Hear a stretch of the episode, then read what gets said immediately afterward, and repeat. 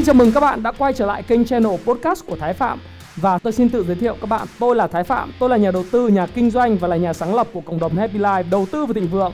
Trong channel podcast này chúng ta sẽ cùng trao đổi với nhau về những chủ đề về phát triển bản thân, về đầu tư khởi sự khởi nghiệp, đầu tư tài chính với mục đích là cùng giúp nhau để trở nên giàu có hơn.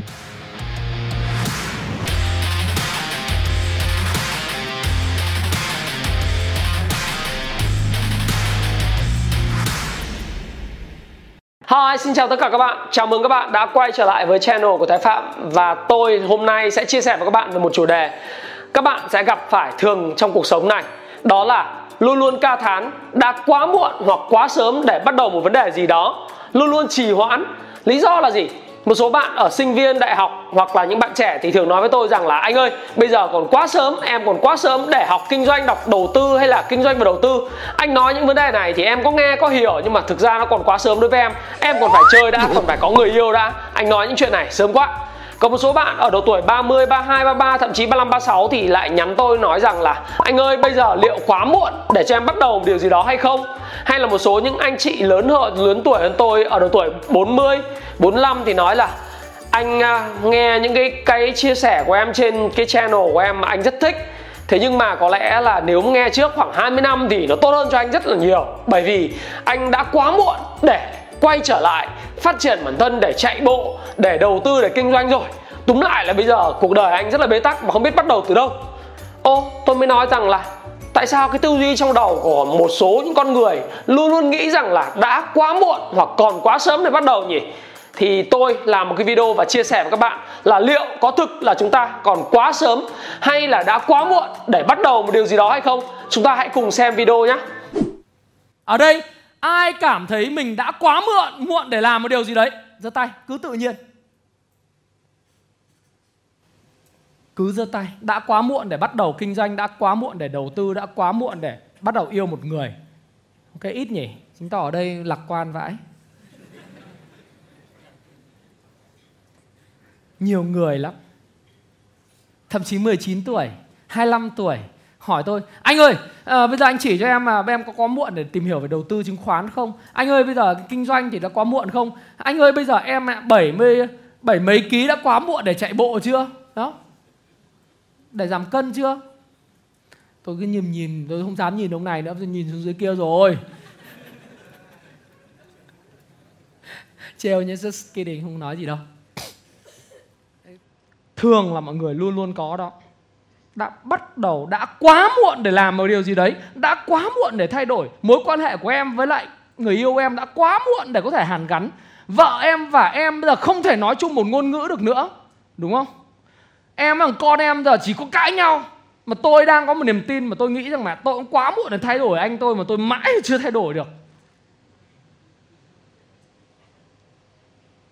Nếu các bạn có niềm tin đấy thì hãy nhìn vào. Ở đây nói về thành công về sự nghiệp, hãy nhìn vào KFC cái cuộc đời của ông này nó vi diệu lắm. Các bạn thử nghĩ mà xem.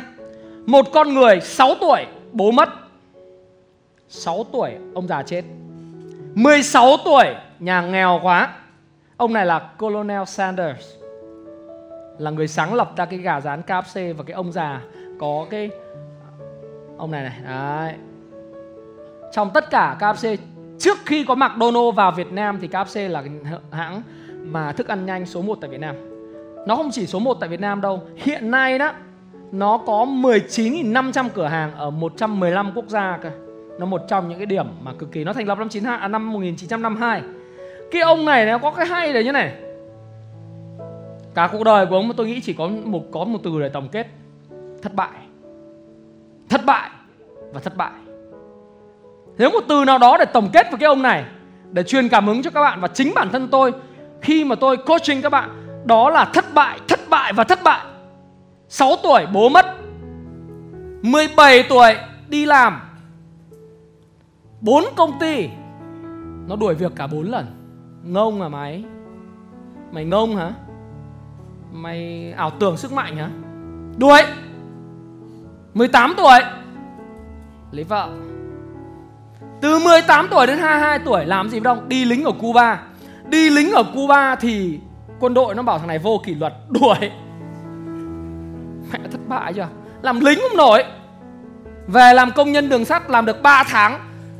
Hiệp hội đường sắt, cái cái công ty đường sắt nó cũng đuổi luôn. Vừa đi học luật, vừa bán bảo hiểm. Từ 18 đến 20 tuổi, khởi nghiệp thất bại tràn trề luôn. 19 tuổi có con. 20 tuổi đời sống cơ cực quá, vợ đem con gái bỏ đi theo thằng khác.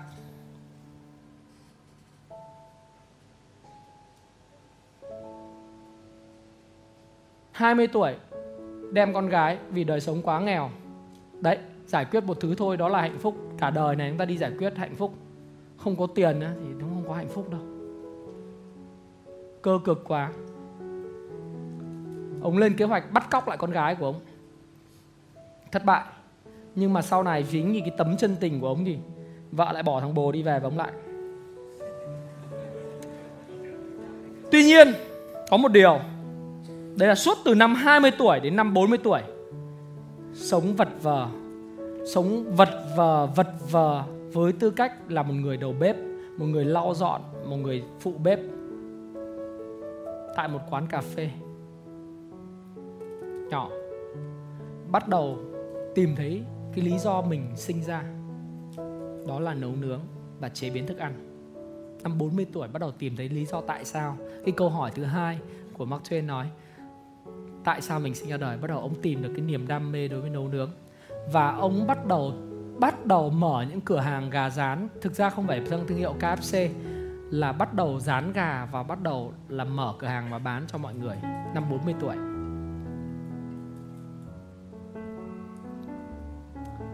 Và từ năm 40 tuổi đến 64 tuổi Cái business đấy cũng không phát triển được gì Chỉ có là nuôi sống qua ngày Nhưng ông đam mê cái, cái gán giả và à, gà rán Và ông đam mê cái nấu nướng. Cho nên tất cả mọi người đi qua là Mang mua một phần nhỏ Cái món gà rán đấy Rồi sau đó thì là ủng hộ ông. Và cửa hàng thì nó cũng giống như bất cứ một cửa hàng cà phê nào đấy Bạn nhìn thấy trên đường.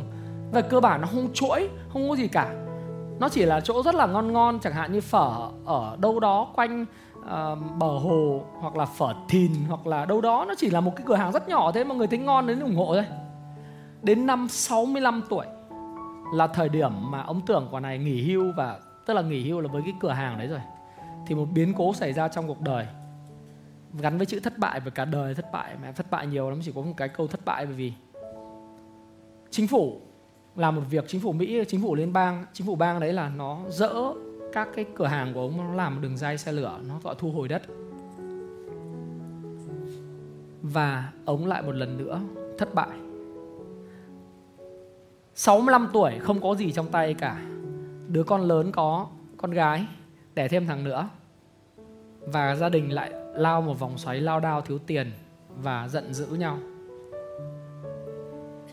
Lúc đấy ông nhận cái trợ cấp đầu tiên của chính phủ Mỹ là 105 đô vào thời điểm đó.